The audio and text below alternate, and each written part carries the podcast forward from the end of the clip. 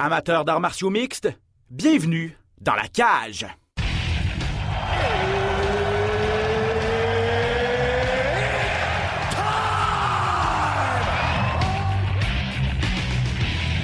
Introducing first. Benoît Baudouin, RDS Info à Las Vegas. And now introducing his opponent. C'est terminé! Victoire de Patrick Côté! Merci beaucoup tout le monde au Québec.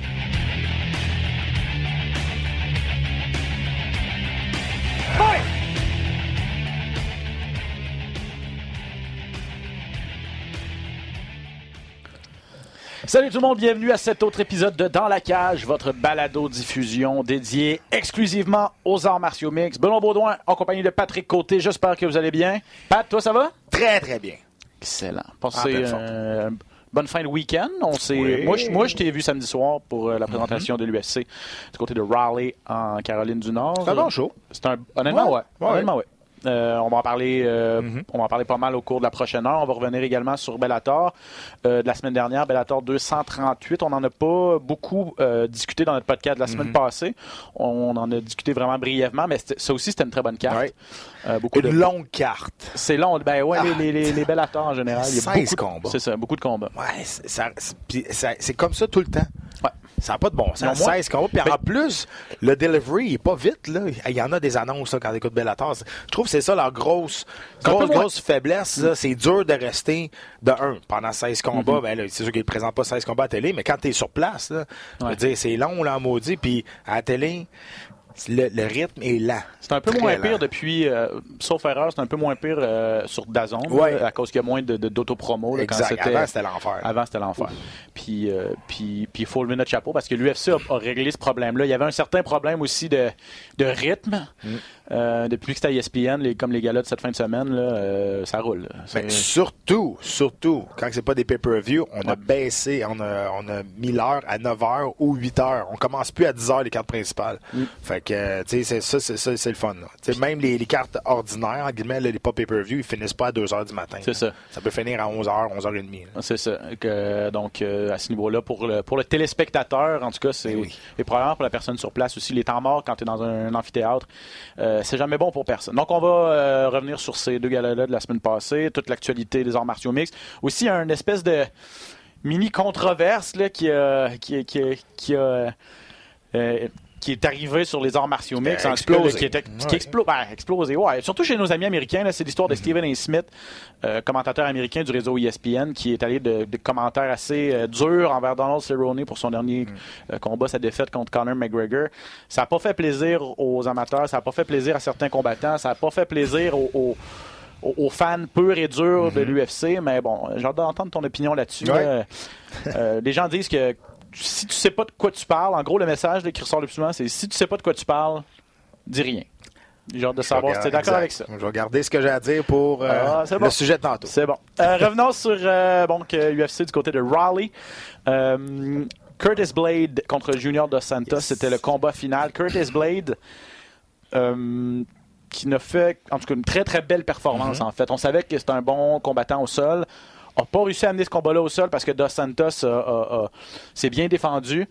Mais au niveau du combat debout, euh, Blades a prouvé qu'il avait vraiment euh, atteint un autre niveau, qu'il s'était vraiment amélioré dans cet aspect-là. Et là, ça fait de lui vraiment un combattant complet. Euh, il a passé le KO technique à Dos Santos au deuxième round.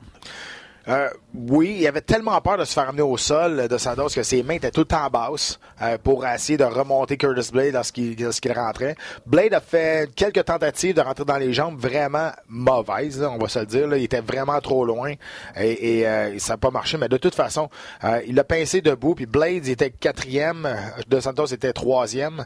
Euh, là, c'est sûr, avec une grosse victoire de la sorte, on aimerait bien avoir un, un title shot. Mais le problème là-dedans, là, c'est que on sait pas quand Stipe Miocic va revenir à la compétition. Là, il, vient de se faire réparer un œil, je pense, ou quelque chose comme ça. Et là, celui-là qui est en avant de, lui, eh bien, c'est Francis Ngannou qui l'a knocké euh, à sa trois combats parce qu'il est sur trois, victoires de suite. Euh, donc là, qu'est-ce qui va arriver? Moi, je- sais-tu ce que j'aurais aimé? Moi, j'aurais vraiment aimé ça, que Curtis Blade, prenne le micro et qu'il demande à Daniel Cormier, toi, ça te tente pas? Ouais. si Ouais, j'attendais, ah, ça serait tellement Parce que c'était. Daniel Cormier Ben qui faisait l'analyse euh, euh, sur les abords de l'octogone. C'est lui qui faisait des entrevues avec les combattants aussi. C'est vrai, ça aurait été un, ça aurait été un beau, un, beau moment de Ça aurait, télé. été, ça aurait été drôle, mais finalement, ça, ben, Daniel Cormier, ceux qui ont suivi après les commentaires, et bien, Daniel Cormier a lancé un défi encore à Steve Miocic. Il Ouais. dit Fais les bonnes choses, t'es un gars, t'es un pompier, tu fais tout le temps les bonnes choses, donc donne-moi un troisième combat. Mais pour revenir à Curtis Blade, écoute, là, il commence à se placer dans une position assez, assez dominante. C'est un, un peu, il fait un peu partie de la nouvelle génération des poids lourds aussi. Un combattant qui est complet. C'est lui qui a le record de tous les temps de l'histoire des amenés au sol dans les poids lourds.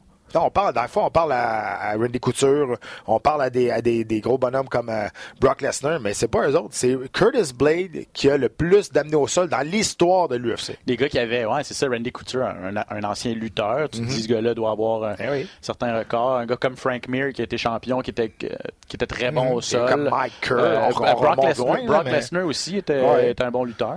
C'est ça. Mais ça, même des Mike Kerr, Mike Kerr, là, on remonte euh, très très loin. Ouais, là. ouais. Mais tu sais, c'est des- c'était des poids lourds, des machines à amener les- le monde au sol. Mais c'est Curtis, Curtis Blade, qui a les records. Eh ben, Ouais. ben, Curtis Blade, tu le dis, c'est ça, il a 28 ans. Lui, il rentre dans son, dans son prime, là, comme on dit en Ouais. jargon sportif. là, les- les- il est au sommet là, de sa forme physique, de sa forme euh, euh, de combattant. Euh, c'est sûr que les carrières de combattant, bon, on, ben, Dos Santos, par exemple, a 34 ans. Mhm. Stipe Miocic a 37 ans. Daniel Cormier a 41. Euh, on, on- on peut, on peut allonger ça de plus en plus, mais à 28 ans, euh, et Curtis Blade l'a dit après ça dans ses entrevues, il dit J'ai pas de temps à perdre, moi. Là, là. Je, suis- je, suis à- je, suis- je suis dans le moment où je dois avoir Ouais. mes gros combats. Je mérite mon combat de championnat. Et, et il s'en est, lui, un peu pris à Stipe Miocic en disant euh, écoute, euh, si tu te bats pas, puis si tu défends pas ta ceinture, ben laisse-la, puis nous autres, on va s'en, on va, on va, on va, on va s'en occuper. C'est une grosse question monétaire, là, la chose avec euh, Stipe Miocic maintenant. Là. Euh, écoute, il- on ne sait pas ce qui va arriver. Et tu en parlais des âges des, des combattants des poids lourds. C'est une, une catégorie qui sont tous vieux. Euh, quasiment, là. Puis ils sont à la fin de leur carrière. Ouais, parce qu'on dit, Blades, on dit que c'est un jeune poids lourd, mais il a quand même 28 ans. Tu sais, c'est ça. Mais le- toutes les autres là, sont, sont, sont proches 40. Il y a là. des gars, ouais, c'est ça, Tu de sais, puis 35 C'est des gars qui ont fait des guerres là, incroyables. Là. Tu sais, Junior de Santos, là, il s'est fait. Il, il- Il y a il en a eu 34, des- il y a 34 mais il y a, il y a- il y a le, le corps d'un gars de C'est ça, le, 42. fighting age, comme on appelle, là. Il y en a fait des guerres, là. Puis les autres, quand tu perds ton, ton menton, en général, c'est pas bon, mais dans les poids lourds, va te dire de quoi ta carrière est pas mal finie, là. Puis lui, on sait qu'il il, il- il misait sur sa, sa grosse uppercut en arrière, puis tu le voyais, là, il craquait, il craquait, Ouais, puis il attendait, il attendait, c'était prémédité au bout. Puis finalement, il a jamais été capable de la, de la passer. C'est intéressant que tu dises ça parce que, bon, euh, revenons brièvement sur le combat là, en tant que tel. Tu sais, on t'a expliqué comment ça s'est passé, mais peut-être, ça explique peut-être pourquoi les amenées au sol de, de Blades ont pas été très insistantes et, et, et c'est peut-être pas ça le plan de match hein, au final parce que, veux, veux pas, si tu essaies de d'aller chercher d'aller chercher le corps, d'aller ceinturer le corps, de te lancer vers l'adversaire en sachant que que Dos Santos, il, allait- il craquait Ah, son ben gros uppercut, c'est peut-être pas la meilleure chose à faire d'aller se mettre la face là, juste en 100%. face. là, tu sais. puis comme je disais au début, là, il se tenait très très bas, les mains basses. Il était prêt à se défendre contre des amenés au sol, puis l'uppercut pouvait, pouvait partir vite. Ça. Mais euh, la combinaison qu'il a faite, là, euh, Curtis Blade, était parfaite. Ouais. C'était by the book, c'était parfait. Une droite directe au menton. Au menton. Puis après ça, ben, De Santos n'a pas été capable de, de revenir à- par la suite. là. Et là, euh, et là, non seulement c'est ça, Blades veut son, son combat de championnat, mais là, euh, tu l'as dit, Francis Ngannou qui, le- qui est devant lui dans les classements. Il y a Francis Ngannou et Daniel Cormier. et Daniel Cormier. Euh, tout le monde s'entend pour dire que. Ben, OK. Cor- Cormier a dit qu'il devait, il devait avoir une réponse claire et nette de Stipe Miocic s'il allait avoir une- une- un combat, de la- le, le troisième combat de la trilogie avant l'été. Ouais. Sinon, il allait considérer de prendre sa retraite. Ben, il dit Moi, je te Daniel dire, Cormier ne va pas se battre si c'est pas pour la ceinture des Je poids te le lourds. dire, il aimerait ça le savoir d'avance parce qu'il doit peser pas loin de 300 livres, Daniel Ah Cormier. ouais, hein? Il est Tu le trouves pas- énorme. tu le trouves pas en Ah, shape? Il est énorme, là. Fait que c'est sûr qu'il veut le savoir pour se remettre en forme, là, je pense bien. Euh, et là, Steve- comme Pat l'a dit, Steve Miocic, au dernier nouvelle, a dit euh, s'est fait opérer euh, à un œil. Il dit faut qu'on attende, faut qu'on soit sûr à 100% qu'il n'y ait pas de danger pour sa vision, sa santé à long terme, sa vision à long terme. Euh, donc, on va attendre plusieurs mois. Y Son, agent, son- agent, aussi. son agent a dit euh, d'ici le mois de juin, on devrait savoir s'il est en mesure de se battre. S'il dit oui, je suis capable de, me- de revenir à la compétition au mois de juin, ça veut dire quoi? Un retour au mois de septembre? Ça va faire plus qu'un an qu'il ne se sera Mm. pas battu. Et Il y a des, des décisions que l'UFC va devoir prendre. Je comprends que le gars il est blessé, Ouais, mais, d'un autre côté, tu peux pas non plus euh, une bloquer une, division en une otage. division en otage, bloquer la division au complet. Ben, t'as raison. Moi, là, ça serait, ça serait un an. Eh ben, blessure, pas blessure, peu importe. Tu peux pas, tu si t'as pas défendu ton titre pendant- dans, dans un an, dans la première année que tu l'as gagné, euh, on devrait te l'enlever. Euh, sais, c'est, plate, des blessures, ça arrive. Tout le monde se blesse. Quand t'es champion, ben, tu, tu dois- tu dois de répondre à la demande. Tout le monde te court après. Ben, c'est, plate, mais c'est ça. Tu sais, t'étais dans le rôle inverse. Quand tu cours après le champion, quand c'est rendu toi, ben, il faut que tu défendes ton titre. faut que tu sois un champion actif. Euh, puis, écoute, il y, a des- il y a des combattants tu on pense à Cain Velasquez. Cain Velasquez, qui était un de mes combattants préférés, mais ça a été le champion le moins actif de toute l'histoire. là. Ça il était tout le temps, tout le temps blessé, sauf qu'on lui laissait la ceinture parce que euh, parce qu'il n'y avait pas vraiment de politique là, pour euh, enlever la ceinture si s'il était inactif. Mais je pense, moi, un an, dépendamment des blessures, là, on s'entend, là, mais je veux dire, à un moment donné, euh, les autres poussent en arrière, puis ça te prend un roulement. T'as pas le choix, là, mais ça prend un roulement là-dedans. Ben, des, des gars, des gars qui ont qui ont raison de vouloir une chance au titre, qui l'ont, qui sait qu'ils l'ont mérité là, à un moment donné. Blade, c'est sûr que Blade a perdu deux fois contre Francis Ngannou. Donc, euh, s'il devait dépasser Ngannou dans, une, dans un, euh, un, un combat de championnat, ça pourrait être euh, mal vu. Je, pense je que, je pense dans- que- je pense que ça va se décider. C'est au mois de, c'est, bientôt, là, au mois de février, si je me trompe pas, que, que Ngannou va affronter euh, euh, Jairzinho Rosenstrike. là. Ouais, c'est bientôt. là. Donc, euh, ça aussi, ce combat-là va, va nous en dire long sur, euh, sur ce qui va se passer par la suite dans la division. Là. Ouais, puis Euh, admettons, le Ngannou date- gang, là. C'est ça. Il- Je comprends de ne pas être intéressé à avoir mars, un- 28 ouais. mars. C'est ça, je comprends de ne pas être intéressé à avoir un troisième combat face à Il l'a battu face deux à, fois au premier round. face à Blade. Il l'a déjà battu, il l'a knocké deux fois au premier round. Donc, c'est sûr qu'avec une victoire de Rosenstruck, comme la nouvelle coqueluche qui est arrivée des, des poids lourds, ben, il va s'asseoir puis il va attendre son, son combat de championnat du monde. Je ferais exactement la même chose, moi, ça, pour lui, là, si j'étais à sa À, place. de- à la place de Ngannou, hein, Ben ça. oui. Et si, et si jamais Rosenstrike devait l'emporter contre Ngannou, ben là, on pourrait ben peut-être faire un Blade. Rosenstrike Ben pour, oui.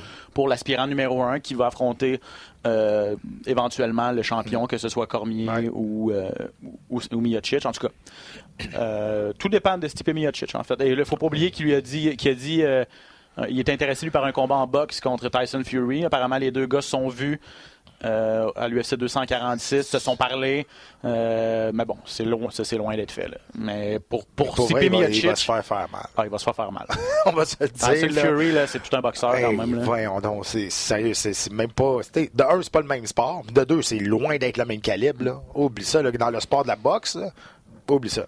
Il- va se faire pour faire coup, mal. pour un coup d'argent pour un coup d'argent Miocic va y aller c'est sûr parce que parce que parce que parce que se battre en pay-per-view contre euh, Tyson Fury ça va être plus payant que se battre en pay-per-view contre Daniel Cormier Pe- Peut-être, mais c'est parce que tout le monde, là, tu sais, les boxeurs, là, ont comme vu là, McGregor faire 100 millions contre Mayweather. Là, mais c'est sûr que Miocic, là, à la boxe, va pas, va pas attirer Non. autant.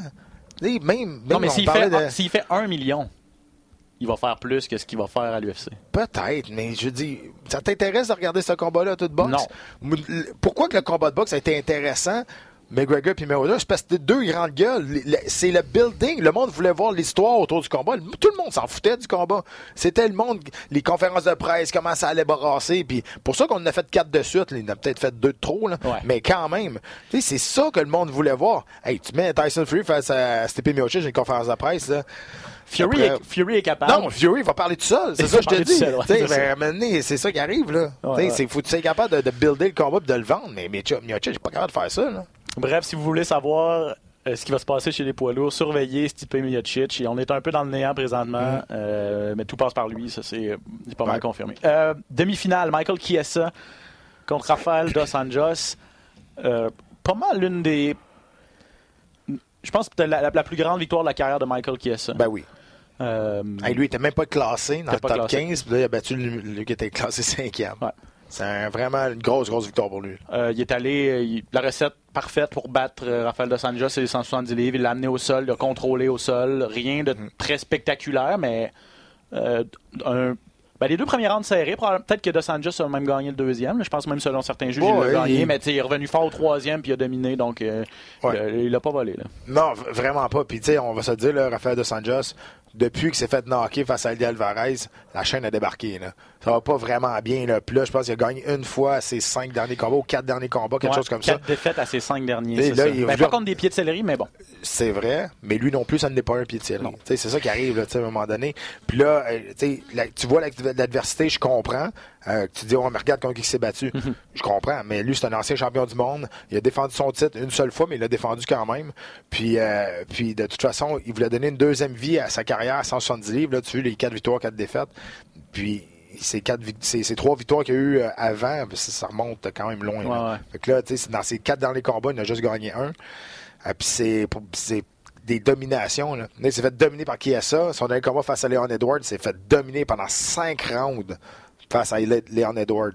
Puis, euh, écoute, je sais pas, vouloir faire des, des, des ajustements, ça, marchait pas. Là. Ça va- pas. Est-ce qu'il va vouloir. Il, il est, il est petit, probablement, pour être à 170 livres. Il n'a pas le- les gabarits Hmm. nécessaires pour. Pour, euh, pour, euh, être, pour, pour tenir avec l'élite de cette division-là. On l'a vu contre Edwards, on l'a vu contre Covington, on l'a vu contre. euh, euh, il avait gagné contre Robbie Lawler, ça avait été euh, un combat debout. Mais aussitôt que ça va au sol, dans cette, euh, contre des bons lutteurs de cette. Puis il y en a beaucoup, là, des bons dans, dans, dans les 170 livres. Là. On, on va dire de quoi, là, euh, Kiesa debout, là, c'est pas loin d'être une recrue. Là. On s'entend, là. Puis il a jamais été capable de le pincer. Mm. De la manière qu'il rentre, Kiesa, tu sais, là, il, il a gagné, il a, voulu, il a lancé un défi à Covington. Que tu l'aimes ou que tu l'aimes pas, Covington, on s'entend, c'est un très bon combattant, là. Puis il a une bonne boxe, il frappe en, il Oui. frappe en, en volume. Euh, il va falloir qu'il améliore sa boxe. Il va falloir qu'il améliore ses rentrées. là, parce qu'au sol, il n'y a pas de problème. C'est vraiment très dangereux. Il y a un jiu-jitsu qui est propre à lui. Euh, il y a un jiu-jitsu vraiment unique, agressif. Toujours, il va pour la Imprévisible, ouais. Imprévisible, exactement. Sauf que ses entrées, là, c'est dangereux. Là, vraiment. Là, il rentre la tête basse. Il rentre tout, tout croche. Ça marche, là. Je veux dire, je suis qui, moi, pour dire qu'il faudrait que ça améliore, mais tu sais, c'est parce que ça a marché tellement bien. Mais si il, il- il se bat contre quelqu'un qui a un bon synchronisme, puis il décide juste de faire un petit pas en arrière, puis il relance deux, deux trois uppercuts, il va se faire pincer, là. Tu sais, puis, en tout cas, si on le met contre Covington, moi, j'ai ben de la, je pense que Covington va, Ouais, va dominer aussi. au bout du point. là. Je pense aussi, je pense aussi. Euh, mais pour en revenir à Dos Anjos, j'allais dire aussi que ça, c'en est un gars qui, qui bénéficierait d'une catégorie de poids 165 livres. Euh, ça se parle, ben, ça se parle pas beaucoup, ça se fera pas, mais les combattants la réclament depuis un certain temps, parfois de vive voix, là, ça, ça va par vague, là, mais euh, quand, ça, quand ça revient, la, la- la division des 165 livres, euh, un gars comme Dos Anjos, c'est parce que pour lui, c'est très, très, très difficile de faire 155 livres. Il, a- il en a parlé souvent de ses coupes de poids, c'était Ouais. extrêmement difficile, mais à 170 livres, il n'est pas tout à fait là, comme je le disais, pour, au niveau du gabarit pour, euh, pour être avec les meilleurs. Donc à 165 livres. Mais bon, malheureusement pour lui, ça se fera pas. Aussi. En tout cas, moins d'un Ouais. revirement de situation incroyable, mais j'ai hâte de voir qu'est-ce qu'il va décider. Est-ce qu'il va décider de redescendre à 155 livres pour essayer d'aller chercher quelques victoires aussi, là, tu sais. Ouais, parce C'est- que là, ça, ça, ça va pas bien. Et, et- et- et pour Michael Chiesa, effectivement, j'ai hâte de. Je vais vérifier si les, euh, les classements ont été, ont été mis à jour, mais effectivement, il n'était pas classé et, le- et Dos Anjos était cinquième. Donc, euh, c'est sûr que, que notre ami Michael Chiesa va, va rentrer dans les classements. Ouais, puis il a lancé un défi à Euh, Covington pour juillet, donc pendant le Inter- International Fight Ouais, Week. c'est pas compliqué, il est rendu septième. Ben oui. C'est correct aussi. Ben, aussi. Puis là, tu 100%, regardes autour. tu sais, si c'est pas Covington, là, je regarde. euh, Steven, Thom- Steven Thompson est classé sixième. Damien Maia, ça pourrait être intéressant. Damien Maia se bat contre euh, Gilbert Burns. Ouais. Euh, Grappling Quest. C'est ça. Bon, et et si, Maya, si Maya perd, d'après moi, ça va être la retraite pour lui. Mais s'il gagne, peut-être qu'il se laisserait tenter par un autre, un autre combat contre, Parce contre, que- contre Kiesa. Là. Parce que Maia s'est jamais fait faire mal comme tel. Dis, Son, style, il s'est jamais fait. eu- déjà eu des mauvais combats, mais vraiment, c'est fait, c'est fait, fait mal au vraiment beaucoup. Pas tant que ça. C'est pour ça qu'il est encore capable de se battre aujourd'hui. C'est ça. Donc, euh, donc Michael Chiesa, bref, euh, euh, puis il a fait la bonne chose. Il a dit, euh, on, euh, quand Cormier est venu pour faire l'entrevue, il a dit, regarde, c'est pas compliqué, je vais, je vais couper ça court l'entrevue. Colby Covington, on se voit en juillet. Ouais. Lui, la, la bonne façon là, de, de lancer son défi. Il Exact. faut pas que ça se perde dans le reste. là. Il a dit Moi, je fais juste une affaire, c'est ça. Merci, bonsoir. Puis en entrevue après, il dit c'est pas que c'est pas que j'aime pas Covington, c'est juste que je sais que c'est un bon combattant, mais ça va faire le ressortir le meilleur de moi-même. Moi, j'aurais aimé mieux qu'il continue à l- à à à être arrogant. Ça- Là, ça a comme mettre, ça a fait, ok, pas vrai. Continue, Continue. continue. Eh, bonne chance parce que s'il se mettait à, Mais oui, dans- je sais à partir dans une garde de moi de Covington, il n'est pas sorti du bois, ça c'est sûr. Euh, J'ai beaucoup aimé euh, Alex Perez euh, chez les 125 livres en fin de semaine aussi. Ouais. Victoire par soumission contre Jordan Espinoza. Euh, la division des 125 livres est intéressante aussi, là, une renaissance un petit peu. Hey, Moi qui pensais que ça ne verrait ça. pas 2020, ça, c'est pas vrai, là, je, me, je me suis trompé. Puis moi, je les aime, les 125 livres. C'est pas, c'est pas que je les aimais pas, mais c'est juste que je voyais aucun, aucun intérêt de l'UFC à vouloir pro- promouvoir ça. Puis là, finalement, on arrive avec des bons combattants, des nouveaux combattants, Alex Perez, euh, puis Jordan Espinoza. Je veux pas enlever le crédit à, à Perez, là, mais Espinoza, il a dormi pas à peu près sa tentative de soumission. Ouais. Il avait bien des chances d'enlever Ouais. son bras puis de se défendre. Comme devenu nonchalant, puis ben, j'imagine qu'il connaît cette soumission-là, j'espère, rendu à ce niveau-là. Mais je veux dire, il avait une chance de enlever son bras de là parce qu'il a perdu par étranglement triangulaire avec le bras. Puis euh, c'était, c'était, il y avait de la place là. Puis il l'a laissé là, il l'a laissé traîner là. Puis euh, Perez est revenu à la Il est charge. revenu, c'est ça. Il est allé chercher. avait il lâché, avait même lâché la prise un certain temps. Ouais. Puis là, à un moment donné, en- en- pour essayer de travailler sur d'autres choses, il s'est replacé un petit peu. Il a vu, ah, le bras est encore là. Ouais, en il plus, il a passé de la demi-garde de l'autre bord. Sais, Puis, hey, ça se passe bien vite là, dans l'octogone. là, Puis c'est pas pour. Je juge pas personne parce que moi, tout, ça m'est déjà arrivé de faire des, des affaires parce que ça, ça allait trop vite. Ah, des erreurs, ça arrive. Sauf que cette, cette soumission-là n'est pas supposée de se passer de cette, de cette façon-là. Tu es supposé envoyer ton corps tout du même côté et aller travailler en torsion. Mais là, ce qu'il a fait, c'est qu'il a, il a emprisonné le bras puis il a vraiment travaillé avec l'épaule pour aller chercher le, le choke. Mais si t'es pas du bon côté, pour le gars qui est en dessous, là, entre guillemets, là, c'est facile juste d'éloigner en poussant sur les hanches puis de le ramener dans sa garde puis être capable de, de tourner. Comme je dis, il a comme dormi sur la. Ben oui, il a La dormi s'est fait Il s'est fait endormir. Mais il, il a comme tombé passif pendant 30 secondes. Ça, il se passait plus rien. Je sais pas s'il s'est blessé, mais il se passait plus. Il était flat sur le dos. Il n'y a rien qui se passait. Puis ça a été. euh, ça a donné une chance à Perez qui est allé le chercher. Euh, après ça, euh, Jamal Hill, euh, un gars de Dana White Contender Series, qui a battu Darko Stosic. Euh, c'est dans ce combat-là hein, que Stosic a, a mangé des coups là, de façon. C'est, il me semble que, que- que Hill a complètement dominé ce combat-là et, Ouais. et- et il a tout fait sauf le finir. Là, si- Oh, oui, non, mais ça, juste, il, était, il est resté debout, puis là, on sait qu'il est capable de prendre un coup. Vrai, c'était assez euh, spectaculaire. Puis, euh, en tout cas, belle, grosse, grosse victoire de Jamal Hill parce qu'il nous a démontré vraiment tout son talent. Il nous a démontré qu'il était, était durable aussi, qu'il était capable de, de garder le rythme parce que ça a été, euh, ça a été un, un bon combat pour Ouais, c'est ça. Ça a été trois, trois rounds assez, assez remplis d'action. Hill qui est maintenant sept, sept victoires, aucune défaite. Euh, battu un gars qui avait quand même euh, qui était quand même 13 et 3 là, donc Ouais. euh, ça- mais mais Stosic a, a mangé des coups puis c'était spectaculaire Euh, et puis revenir sur Arnold Allen protégé du gymnase Tristar aussi euh, a bien fait ça victoire par décision unanime contre Nick Lance mais t'aurais aimé peut-être en voir plus là, de, de, de Allen je regardais euh, je regardais RDS puis tu disais toujours le jab passe mais il faut Mhm. Oui. qu'il y ait quelque chose d'autre qui suive là. Exact. Il était, il était timide, on dirait, dans ses attaques. Peut-être qu'il avait peur de la lutte de, de Lance, mais il- il- le jab touchait tellement bien. Il était tellement bien appliqué. Il n'y a rien qui venait par la suite. Puis à toutes les fois qu'il a, qu'il a mis quelque chose en arrière, je pense trois ou quatre fois, il touchait, puis c'est là qu'il a ébranlé. Il a ébranlé deux à deux reprises Lance. Euh, je ne sais pas dans son coin si on n'a pas fait les ajustements nécessaires ou c'est lui qui n'a pas compris, euh, mais à toutes les fois qu'il travaillait en combinaison, il touchait. Il touchait, puis il a ébranlé deux fois Lance quand il mettait une main arrière après son jab.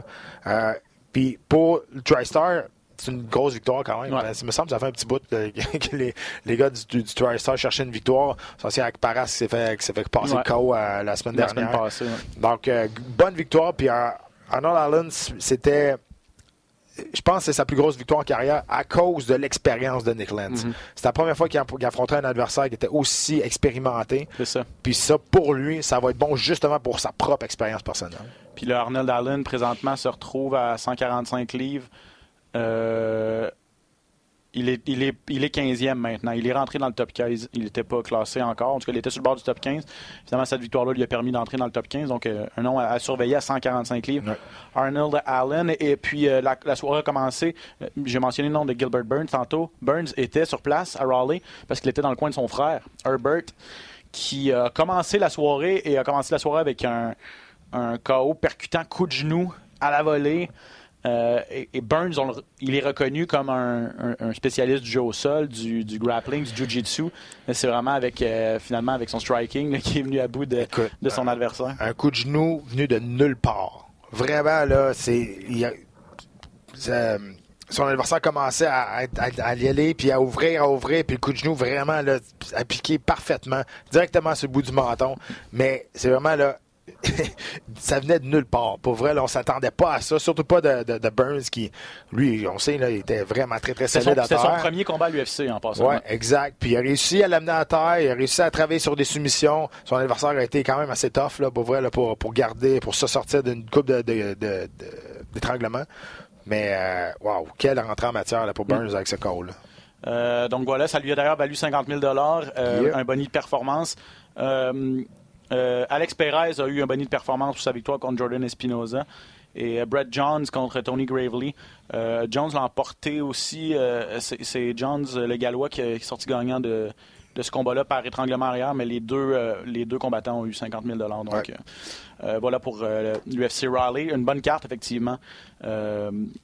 Qui va mettre la table. En fait, il n'y a, pas de- il y a pas de gala de l'UFC cette semaine, euh, fin de semaine du Super Bowl, mais ça reprend de plus belle avec l'UFC 247 euh, la, semaine, la semaine suivante. Je pense que c'est la première fois depuis que je décris des combats qu'il n'y a pas de UFC pendant le Super Bowl. C'est vrai, hein? C'est la on- première fois qu'il n'y a pas de UFC. Là, ben, euh, tant mieux. On pourra écouter le, je vais être très reposé pour écouter le Super Bowl. C'est ça, exa- exactement. Mais souvent, c'est ça, c'est une, une grosse, grosse fin de semaine de sport. On essaye de, de, de- Mm-hmm. Ben oui. de capitaliser là-dessus d'habitude le samedi soir. Mais effectivement, cette, cette année, on a pris euh, un chemin différent. Euh, parlons de Bellator 238. Pourquoi?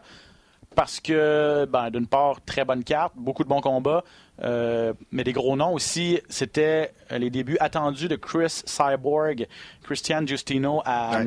euh, à Bellator. Vous savez, bon, qu'est-ce qui s'est passé? on va revenir rapidement sur son, son divorce de l'UFC. Euh, disons qu'après, elle a mis fin à son contrat l'été passé contre Felicia Spencer avec une victoire, mais clairement, il y avait ni d'un côté ni de l'autre, il y avait vraiment envie de, de- de continuer. Euh, ça a sonné pas mal le glas de la division des 145 livres à l'UFC, des poids, euh, euh, des poids plumes. mais ça a pas pris, ça a pris quoi une semaine, même pas que Scott Coker de Bellator a fait comme OK, viens ici, on te signe, merci, bonsoir. Parce qu'il y en a une division des 145 livres chez Bellator et Chris Cyborg à son premier combat combat de championnat. C'était la chose à faire. Ben oui, exactement. Ça a été, c'est la première, c'est la seule dans le fond des combattantes qui a eu un ceinture dans quatre organisations majeures. Donc on a Invicta, l'UFC, Strike Force et maintenant euh, Bellator. Et, Bellator, exact. Euh, donc, euh, c'était, contre, Julia Budd. Et il y a une chose que moi je, veux dire là-dessus.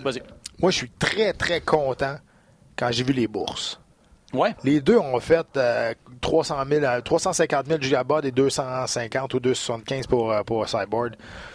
Good. Je suis content de, voir que ces femmes-là ont été payées autant que des hommes. Et sauf erreur, c'était les deux combattantes, euh, hommes ou femmes, là, sur la carte qui avaient le- la, la plus grosse Ouais. bourse. Là.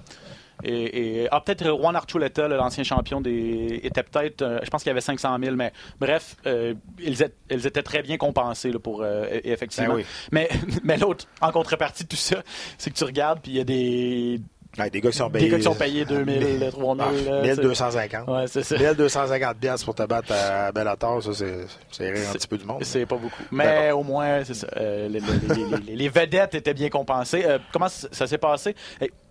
Très, très bon combat. Ouais. Bud, euh, une- on en parlait la semaine passée, une fille tough. C'est une Canadienne. Euh, on la connaît pas beaucoup ici parce que c'est toujours battu euh, soit à Strike Force, soit à Bellator. C'est jamais battu à l'UFC, mais euh, elle avait pas perdu depuis 2011 contre Ronda Rousey ou 2012. En tout cas, ça faisait ça faisait sept ans là, pratiquement qu'elle n'avait pas subi la défaite. Elle était la championne euh, chez Bellator, championne inaugurale de la division des poids, des poids plumes euh, depuis 2014. Euh, et Cyborg, on le sait qu'elle a une force de frappe assez incroyable. Ouais. Et Bud a réussi, a, a encaissé pas mal de coups. là. Ça, ça s'est terminé au quatrième round. une droite au corps, là, au, au plexus, là, ou au, foie, là, qui a fait plier Bud. là, mais avant ça, Bud a, a tenu vraiment son bout. Euh, mais, Ben, mais, mais, de- Cyborg, mais euh, Cyborg, euh, était pas là pour. euh, était pas dans le tourisme. Tu Non, voyais qu'elle était, était affamée. Puis la manière ça s'est terminé, c'est une pluie de 50 coups, je pense. Ça- les deux mains, ça sortait. Puis, t'as vu que Cyborg, lorsqu'elle a vu qu'elle a blessé Bud, qu'elle était vraiment prête, là, c'est- un finisher, là, c'est ça. Là. Un requin qui, qui, boit du sang. Là. Est allée, puis euh, écoute, elle a lancé, elle a lancé tout ce qu'elle avait, là, jusqu'à temps que l'arbitre s'interpose. Mais encore une fois, écoute, euh, tu sais, c'est sûr que le monde va tout le temps dire que il n'y a pas beaucoup de compétition à 145 livres, elle, elle est tout seul. Euh, Peut-être. Euh, sauf que, tu sais, euh, faut que tu lui donnes le crédit pareil Hmm. à Cyborg. Tu sais, Cyborg a été dans toutes les organisations, il est devenu champion de toutes les organisations. Peu importe. euh, le- s'est jamais fait prendre pour dopage, même si euh, dans tout- durant toute sa carrière, beaucoup de soupçons ont, ont plané sur elle. Sauf Ouais. erreur, elle s'est jamais fait prendre. là. Donc, Euh, écoute, j'ai un doute là-dessus, là, mais euh, peut-être avant, avant d'arriver à l'UFC, il y a eu quelques années un peu plus nébuleuses. Là, j'ai un- doute là-dessus. Faudrait, faudrait vérifier, mais euh, du côté de Cyborg, il faut lui donner ce qui, faut lui donner ce qui, qui lui revient. Là. Que tu l'aimes ou que tu l'aimes pas, quand même, là, elle a été championne dans les quatre plus grandes organisations, à l'exception du Pride, on s'entend, mais qui ont existé en Amérique. Euh, donc, écoute, c'est- quelque chose. Puis là. Le monde revient tout le temps. C'est sûr que Scott Coker dit que c'est le, GOAT, the greatest ever, parce qu'à cause justement de ces quatre ceintures-là. faut pas oublier qu'elle s'est faite complètement défoncer par euh, Amanda Nunes. là. Euh, donc, euh, tu sais, Amanda Nunes, c'est sûr que je vais la mettre en avant d'elle. Mais si on regarde les, le parcours de réussite, tu peux pas dénier que c'est une, une grande athlète. Tu mets, tu mets, tu mets Nunez devant Cyborg sans hésitation, juste basé simplement sur cette victoire-là qu'elle a contre elle? Ben, à 100 ben, écoute, à 135 livres, a personne qui a jamais battu sa Nunes. hein. Je veux dire, depuis qu'elle est arrivée, là, elle a battu, euh, elle a battu elle a battu Ronda Rousey, elle a battu Misha Tate, elle a battu trois anciennes championnes du monde. Euh, elle est allée battre euh, Cyborg euh, dans moins d'une minute pour aller chercher euh, le, le titre à 145 livres. Moi, je vais mettre Amanda Nunes, puis il faut pas se fier à son dernière performance parce que c'était c'était assez ben, pénible. là. Mais moi, je pense qu'Amanda Nunes, elle est de beaucoup meilleure que, euh, que Cyborg. Mais quand on regarde le parcours, quand même, là, de, de, Cyborg, écoute, on faut pas, faut pas, euh, faut pas devenir aveugle non plus pour voir que c'est une grande athlète. Mais tu sais, euh, Cyborg a deux défaites. Une contre Amanda Nunes, l'autre en tout début de carrière.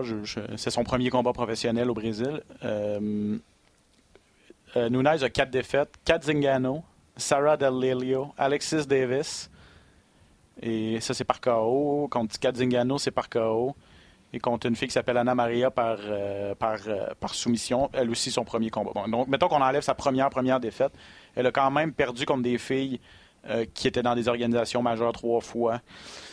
Euh, le débat, moi, je trouve que c'est, le débat, le débat peut être intéressant. hein, ou Nunes versus, versus Cyborg. Cyborg a testé positif. Là. Elle a testé positif en 2011 pour des stéroïdes anaboliques. C'est ça, Ouais. je me, me semblait aussi. Ouais. Euh, donc ça, c'est une tâche à son dossier, c'est sûr. Euh, écoute, c'est un, un débat. tu sais. Moi, Je pense que c'est plus un débat qui t'aime le plus entre les deux parce que il y en a un qui s'est fait défoncer par Amanda Nunes, sauf que si tu regardes son parcours, encore une fois, je me répète, mais. Mais, elle euh, combien de personnes, elle, elle a défoncé aussi? Ah, ben oui, 100 c'est ça. Sauf que, tu regardes. Encore une fois, je, je- je recommence avec la, la qualité des, des- des- des adversaires. adversaires, ouais. 145 livres, beaucoup moins de qualité d'adversaire qu'Amanda Nunes a battu 130, ouais. à 135 livres. Ouais, je suis un peu d'accord, effectivement. Puis, puis pendant tellement longtemps, personne ne voulait affronter euh, Chris Cyborg. Ouais. Elle avait cette aura dans ces années-là, le 2011, 2012, Mm-hmm. 2013, avant de faire son entrée à l'UFC, alors que ben, l'UFC voulait pas la signer. Euh, les gens disaient, ben, Ben, moi, je me bats pas contre une dopée. 140, Puis, je me bats pas contre une dopée. Puis, effectivement, là, parce que euh, c'est à ce moment-là là, qu'elle avait là, cette aura d'invincibilité-là. Mais tu sais, elle a quand même battu, c'est ça. Tu sais, euh, quand tu bats des filles comme Kat Zingano, euh, pas Kat Zingano, mais tu bats euh, Gina Carano, euh, des, des Marlis Conan, des, Ben, des, des Gina pion- Carano, des pionnières. De, des pionnières, mais était en fin de carrière. Là. Je suis même pas sûr que ça ait tenté encore de, de, de battre Gina de, se battre Gina Carano quand ils se sont battus, mais oui, elle, elle a brasé. là. Euh, donc, euh, ben, faites-vous votre propre opinion, mais c'est intéressant. Euh, Chris Cyborg, et sa carrière n'est pas finie. Elle a fait que débuter euh, du côté de Bellator. Et tu vois, on voyait qu'elle était très, très, très satisfaite de ce quatrième titre. Euh, quelque chose qui n'a jamais été, qui a jamais été accompli dans l'histoire des arts martiaux mixtes. On va passer rapidement sur les autres combats qui, étaient, qui nous intéressaient. Darian Caldwell contre Adam Boric. Ça, c'est le fameux tournoi des poids plumes, des 145 livres. Euh, C'était le deuxième duel quart de finale. Ouais. Il va aller rejoindre AJ McKee, qui est une.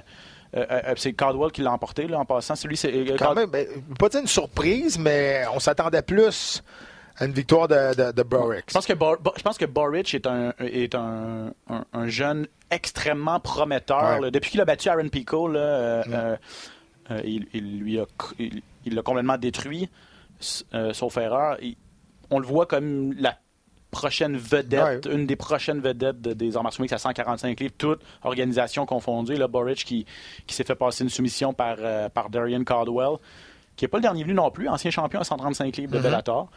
Euh, donc, lui va aller rejoindre AJ McKee en, en demi-finale du, euh, du, euh, du tournoi chez les 145 livres. Et je disais, avant qu'on fasse le podcast, que Darren Caldwell, c'est un gars qui on est, est habitué de, se faire, de faire gager contre lui, si tu veux, d'être le, Ouais, le- l'underdog. d'être le négligé, c'est ça. Parce que lorsqu'il était à l'université, une petite université, North Carolina State, dans, ce- dans son tournoi à, à la lutte, NCAA, euh, il avait battu le, le- gars qui était censé tout, tout gagner, le gars qui était classé numéro un au pays, qui avait gagné le trophée du meilleur lutteur euh, de, de sa catégorie dans la NCAA. Et Caldwell l'avait battu, ce gars-là, pour aller ensuite gagner euh, le championnat national. Donc, et là, est-ce qu'il va répéter cet exploit-là chez Bellator?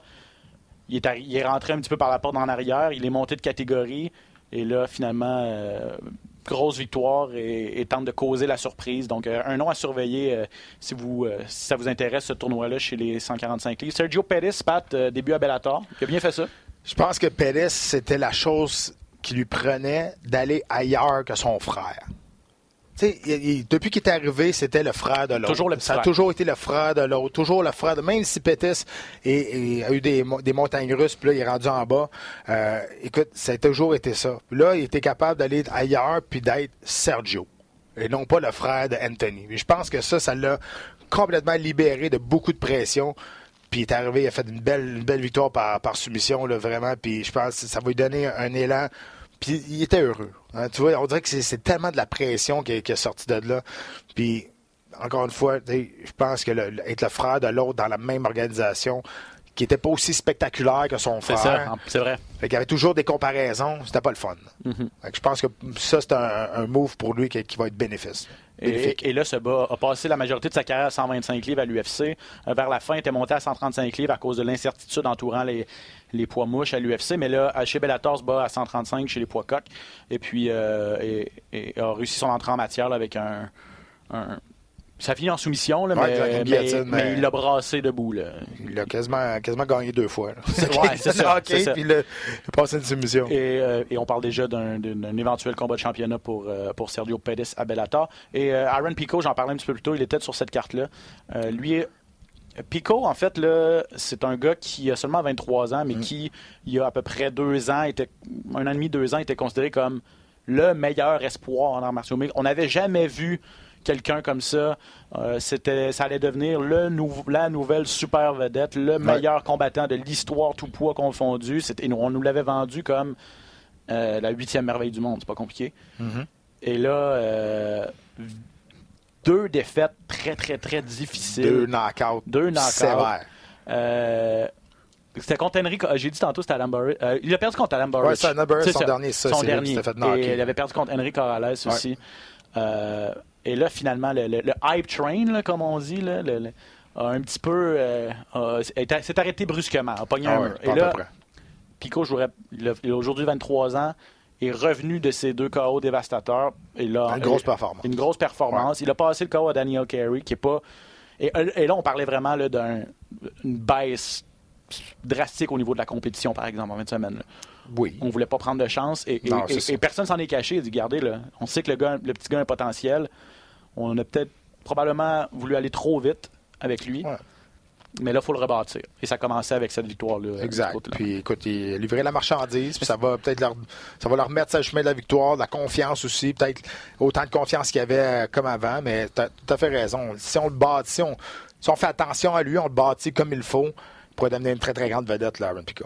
Mais c'est difficile quand même, la pression que ce, que ce gars-là avait. là. je sais oui. pas comment il a, il a vécu ça. Je sais pas si c'est ça qui explique ses contre-performances, mais et quand tu arrives en disant tu perdras jamais. euh, les gens disent ce gars-là perdra jamais un combat de sa vie, puis euh, Ouais. dire de quoi ça. On a vu ce que ça a donné, mais bref, euh, le jeune Pico américain a retrouvé le chemin de la victoire.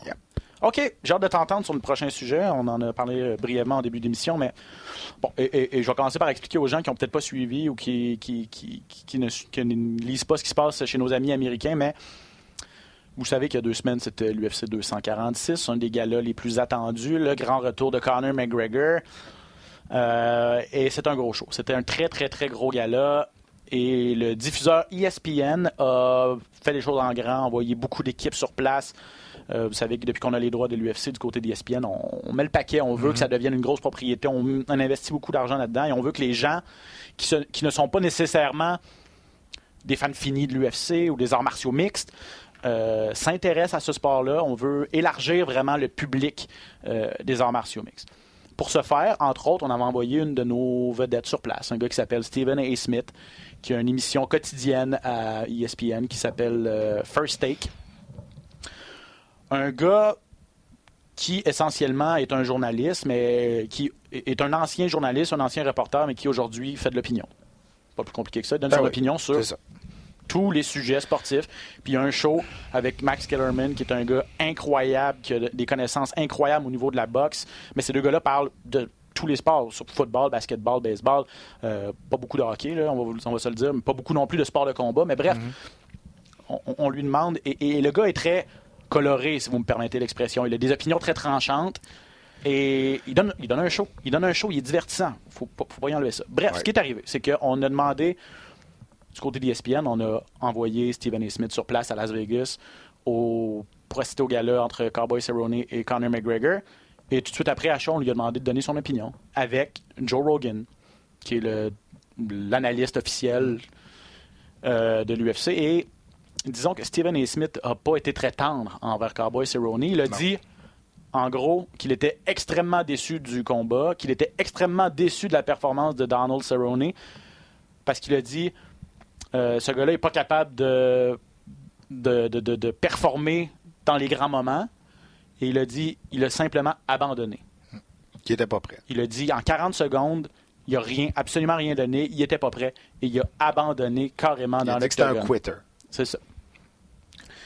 N'en fallait pas plus pour que les amateurs d'arts martiaux mixtes. Et là, on parle quand même de Donald Cerrone ici. là. Le gars a tout. énormément de records de l'UFC, le plus de combats, le plus de victoires, le plus de victoires par euh, avant la limite. À part, Euh, part d'être champion, il y a toutes les, il les a toutes. Il les a toutes, ou presque, en tout cas. Euh, et là, de dire d'un gars qui arrive un peu de nulle part, selon certains, euh, dire ce gars-là, c'est un ab- il a abandonné, c'est un quitter. Les gens n'ont pas pris ça, ont, ont- ont pas été, euh, pas pris ça tendrement, surtout les, les- les- les fans finis. Ouais. Et là, on lui a dit, regardez, ça n'a pas de bon sens. Joe Rogan en a rajouté après, il a dit, là, ça n'a pas de bon sens que ce gars-là, qui connaît absolument rien des arts martiaux mixtes, vienne donner son opinion. Ça aide pas du tout la cause du sport à faire grandir le sport. Qu'est-ce que tu penses de toute cette... euh, Ben, je pense pourquoi que ça a tellement choqué, c'est parce que justement, c'est une opinion personnelle. Euh, parce que c'est pas un gars du milieu. C'est un gars qui a été invité là. C'est pas un gars qui suit les arts martiaux mixtes depuis très longtemps, euh, de- depuis toujours. Comme euh, et il s'attaque à Cowboy Cerrone aussi. C'est sûr qu'il fallait s'attendre à avoir des, représailles si tu t'attaques à un monument, une légende comme Cerrone de la sorte. Et on va dire que ce gars-là, c'est un quitter, c'est un gars. il y, a, il y a des personnes que tu peux pas attaquer comme ça en public, même s'ils viennent de perdre. Écoute, c'est des choses que, en tout cas, moi personnellement, euh, que tu peux pas dire euh, si tu viens, tu viens pas de, de, de ce milieu-là. C'est plus une opinion personnelle qu'une opinion d'information. Et si tu es prêt à dire ton opinion personnelle, ben il faut que tu sois prêt à, en entendre les conséquences aussi des autres qui ont leur opinion personnelle aussi.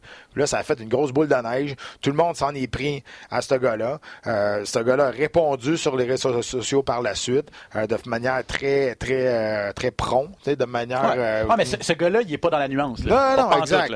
Donc, euh, écoute, c'est du cas par cas, je pense. Moi, j'ai pas aimé.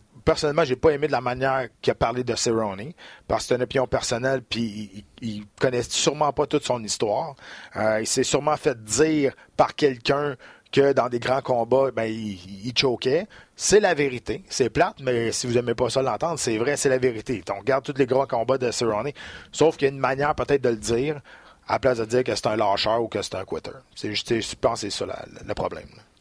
J'ai j'ai beaucoup réfléchi à cette, à cette question-là et euh, plusieurs personnes, journalistes, experts, euh, analystes ont, donné leur opinion à ce sujet-là. Et je veux vous partager celle de mon ami Aaron Bronstetter, journaliste de, de- TSN, confrère à nous.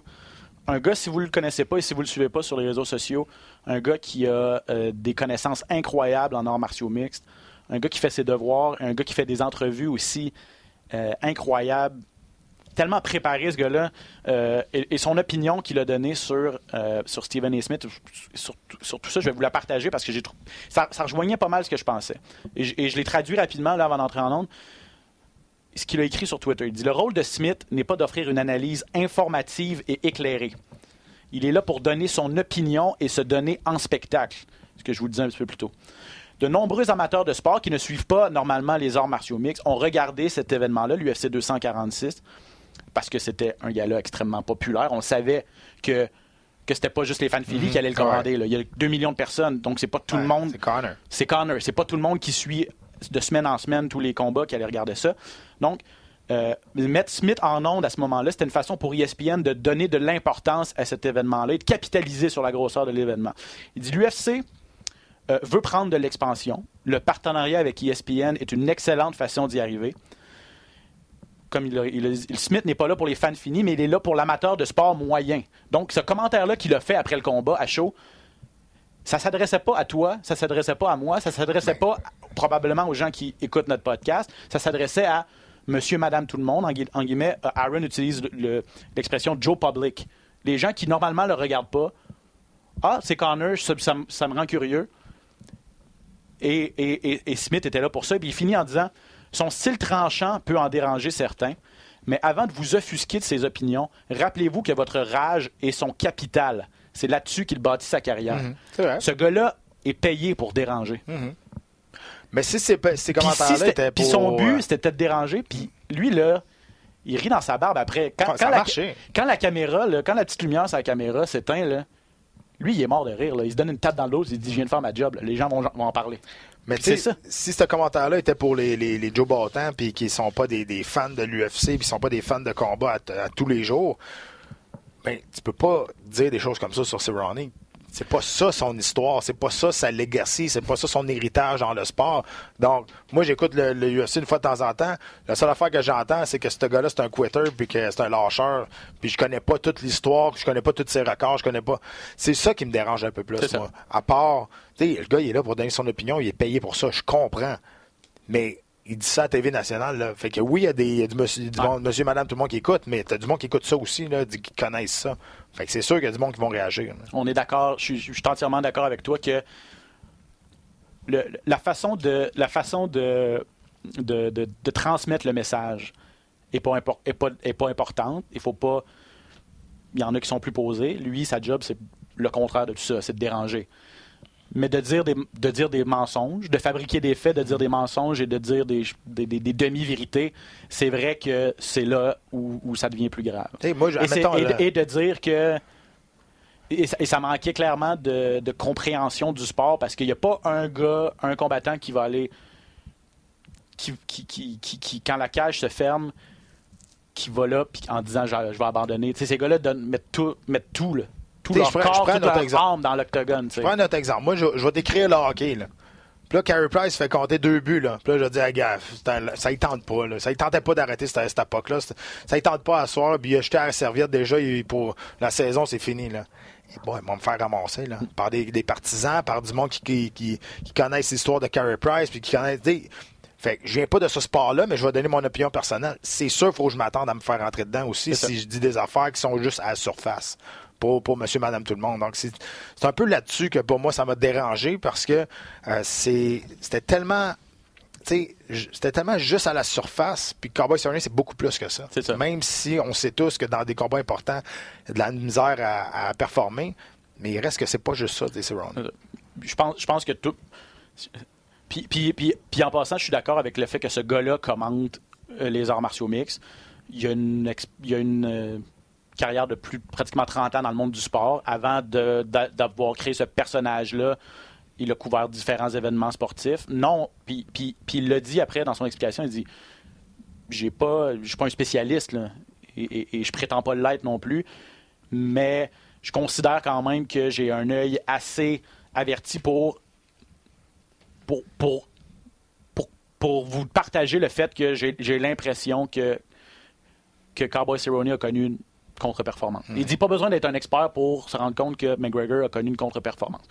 De là à dire qu'il a abandonné, il y a un pas peut-être qu'il aurait peut-être pas dû franchir, mais faut se l'admettre. McGregor, quand tu te fais planter pendant 40 secondes, quand tu as le nez, quand, c'est ça, Cerrone, quand t'as le nez cassé à peu près à 20 secondes du combat, oui, beaucoup de crédit revient à McGregor, mais peut-être que peut-être que la préparation, sais, on- en on tout cas, c'était pas- on vraiment pas sa Non, on l'a tout vu, puis on l'a tout.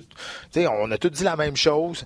Euh, écoute, il s'est fait surprendre peut-être par l'agressivité de, de McGregor au début. Euh, moi, je pense encore une fois que quand il s'est penché à- à- au début de la grosse, de la grosse gauche, il s'est frappé à la tête par la cuisse, sur la cuisse, puis il a été ébranlé à- là-dessus, puis il a, il a- il a gelé sur place. Peu importe. Euh, on vient toujours à la même chose, dans un cul-de-sac, à toutes les fois qu'il y a un combat important, si on ne performe pas. Ça, c'est plate, mais ça, ça va, lui- ça va lui coller à la peau là, toute sa vie, toute sa carrière. Mais est-ce que c'est juste ça, Cerrone? Non. Non, c'est c'est juste, c'est juste là-dessus. Effectivement. Euh, donc, et, et en passant, Conor McGregor a réagi aussi à cette euh, controverse-là. Il a dit, euh, il a dit, Cowboy, c'est tout un combattant. Il a dit, c'est un peu, un peu comme on vient de dire, là, que, que, que c'était beaucoup plus que ces, ces 40 secondes-là dans l'octogone ne représentaient pas du tout la carrière de Cowboy Cerrone, que c'était c'était une légende du sport. Il a demandé à Stephen A. Smith de s'excuser. Mais soyez sûr d'une chose, ce gars-là va jamais s'excuser. Bon, non. Ben, Jamais. tu sais, lui, il, Et- back euh, qu'est-ce qu'il dit? Puis écoute, euh, Et probablement- là-dessus, il faut que je donne un respect, pareil. Là, il, il a dit quelque chose, puis il va le tenir jusqu'au bout. Peu importe la controverse. Écoute, it is what it Et, is. et probablement qu'ESPN va aller le remettre. Va- va- va- ça va pas refroidir les ardeurs parce que là, c'est ça. Parlez-en bien, parlez-en mal, parlez-en. Exact. Euh, sur les, les- les différents messages, les différents extraits Mm. sur les plateformes sociales, ça a explosé, ça a été viral ou, pre- ou presque. Euh, et ce gars-là va continuer de donner son opinion, va continuer de commenter le sport, euh, tous les sports pour ESPN parce que c'est une des plus grandes vedettes du réseau. Donc, euh. Ouais. on va terminer ça avec pas beaucoup de, ben, pas beaucoup de nouvelles en fait. J'en ai noté une euh, dans l'actualité des arts martiaux mixtes, des annonces de combat.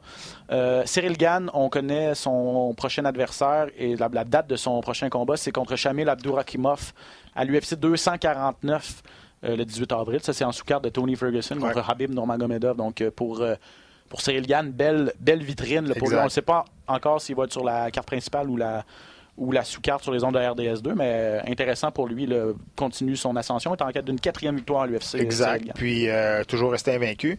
Euh, écoute, euh, son adversaire, c'est un gars qui a beaucoup d'expérience. Ça va être sa- son plus gros combat en carrière en arts martiaux mix, c'est sûr. Mais je pense qu'il va passer à travers. Ouais. euh, son adversaire, Abdoumarimov, pardon, il est, euh, il, est tr- il est trop lent. Il est trop lent, trop flat foot. Il, il est pas assez rapide. Euh, et si Cyril, il va in and out, travaille avec son, bon, son bon Muay Thai, euh, je pense qu'il il- il va le finir, il va, il va, il va le tabasser pour voler, parce qu'il ne sera, il sera pas assez, il sera pas capable de suivre le rythme Ouais. de Cyril Gann, c'est sûr. Ben, Abdourakimov, vous voyez, il a perdu. euh, il a quand même trois victoires à ses quatre derniers combats, mais il a perdu son dernier combat au mois de septembre contre euh, Curtis Blade, justement, qui se battait cette fin de semaine. Il a des défaites. Veux-tu que je te dise pourquoi il se bat contre un gars qui a perdu son dernier combat Cyril Gann, même s'il est invaincu? Pourquoi? Parce qu'il n'y en a pas un qui veut se battre contre Cyril Gann. Ah ouais. poids Ben lourds. ouais, non. Tout le monde essaie de l'éviter parce que on parlait de la nouvelle génération tantôt de- avec Curtis Blade. Ben, Cyril Gann, là, super léger, il bouge comme un gars de 155 livres, il est fort, puis il est bon au sol aussi. C'est un super bon gars, deux fois champion de France de Muay Thai. Euh, écoute, il n'y a personne qui veut l'affronter parce que c'est un newcomer, il est invaincu, super bonne forme physique. Des poids lourds comme ça, là, il n'y en a pas, là, en a pas. présentement. Puis ça commence à s'en venir, mais il n'y en a pas beaucoup. là. C'est le total, le total package, comme on dit dans le monde du sport. Donc, euh, Cyril Gann, retenez cette date-là, 18 avril. Euh, vous serez nombreux, nombreux à l'écoute, ça c'est sûr, parce que c'est un gros gala. C'est le gala de Brooklyn. Euh, je vous rappelle qu'il va mettre en vedette Habib Nurmagomedov contre Tony Ferguson. À date, ce combat-là est intact. Donc, on va Ouais. espérer que ça reste comme ça. Il y a un autre gala, euh, un autre combat qui été annoncé. Euh, mm, mm, mm, euh, C'était Glover Teixeira contre euh, Anthony. euh, un blanc, là, évidemment. Celui qui a perdu contre euh, John Jones, il y a Anthony Smith. Voilà. Lionheart. Smith, euh, ça c'est au mois d'avril du côté du Nebraska. J'ai une autre nouvelle. euh, Oh, attention. Corinne Framboise Oui. qui se bat à Abu Dhabi samedi. Abu Dhabi? À Abu Dhabi, exactement. Vendredi. À à Abu Dhabi, là-bas, dans un gros gala. Euh, ils sont arrivés hier là-bas. Euh, si vous voulez regarder le combat, vous pouvez le regarder. là, le site, là, je vais vous le donner. C'est www.mmatv.co.uk. Donc, euh, si vous voulez là, regarder le- ce combat-là, ça va être à partir de 9h vendredi matin. Pat va mettre ça sur son Twitter et sur ses, Exactement. ses médias sociaux. Donc, ouais. euh, si vous voulez encourager euh, Corinne Laframboise, la Québécoise, qui se bat à Abu Dhabi contre une Suédoise là-bas, qui est quatre victoires, une seule défaite. Donc, un gros combat pour la en, Québécoise. en arts martiaux mixtes à Abu Dhabi. Ouais. Comment, c'est, comment elle, elle a eu ce combat-là? Ah, écoute, si me c'est- permettre, c'est euh, beaucoup grâce à Fabio. Fabio a des, des bonnes connaissances un petit peu partout dans le monde. puis euh, puis c'est ça. Puis écoute, elle se bat là-bas, un gros, un combat quand même assez important face à une Suédoise qui, qui, euh, qui, qui- qui est très très bonne. Donc, euh, si vous avez tente de l'encourager ou de Ben regarder oui. le combat, euh, le site que je viens de, de- de vous nommer dès 9h vendredi matin. vendredi matin à cause du décalage horaire du côté d'Abu Dhabi. Ben, bonne chance à Corinne, mon Dieu. Je n'étais pas au courant, mais euh, on va lui souhaiter bonne chance. On va regarder ça et peut-être qu'on aura la chance de lui en parler la semaine prochaine ou en tout cas à son retour. Merci beaucoup, Pat. Très intéressant. Merci beaucoup, tout le monde. Je vous rappelle qu'il n'y a pas de gala UFC en fin de semaine sur les ondes de RDS. Ça reprend à l'UFC 247 samedi dans deux semaines. D'ici là, vous pouvez rattraper nos émissions. Euh, nous écouter euh, sur le rds.ca balado, barre oblique balado diffusion sur l'application RDS, sur toutes les plateformes euh, où vous écoutez vos balados diffusion également. Vous pouvez vous abonner à l'application iHeartRadio. Toutes les, tous les podcasts, tous les balados de RDS et de Bell Media s'y retrouvent. Donc, on est facile à trouver. Dans la cage, merci beaucoup tout le monde d'avoir été là. À bientôt.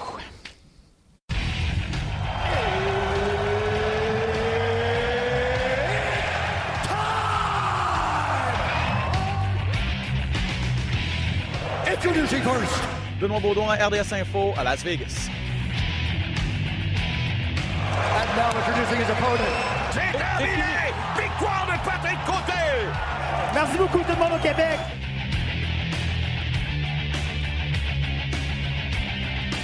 Fight!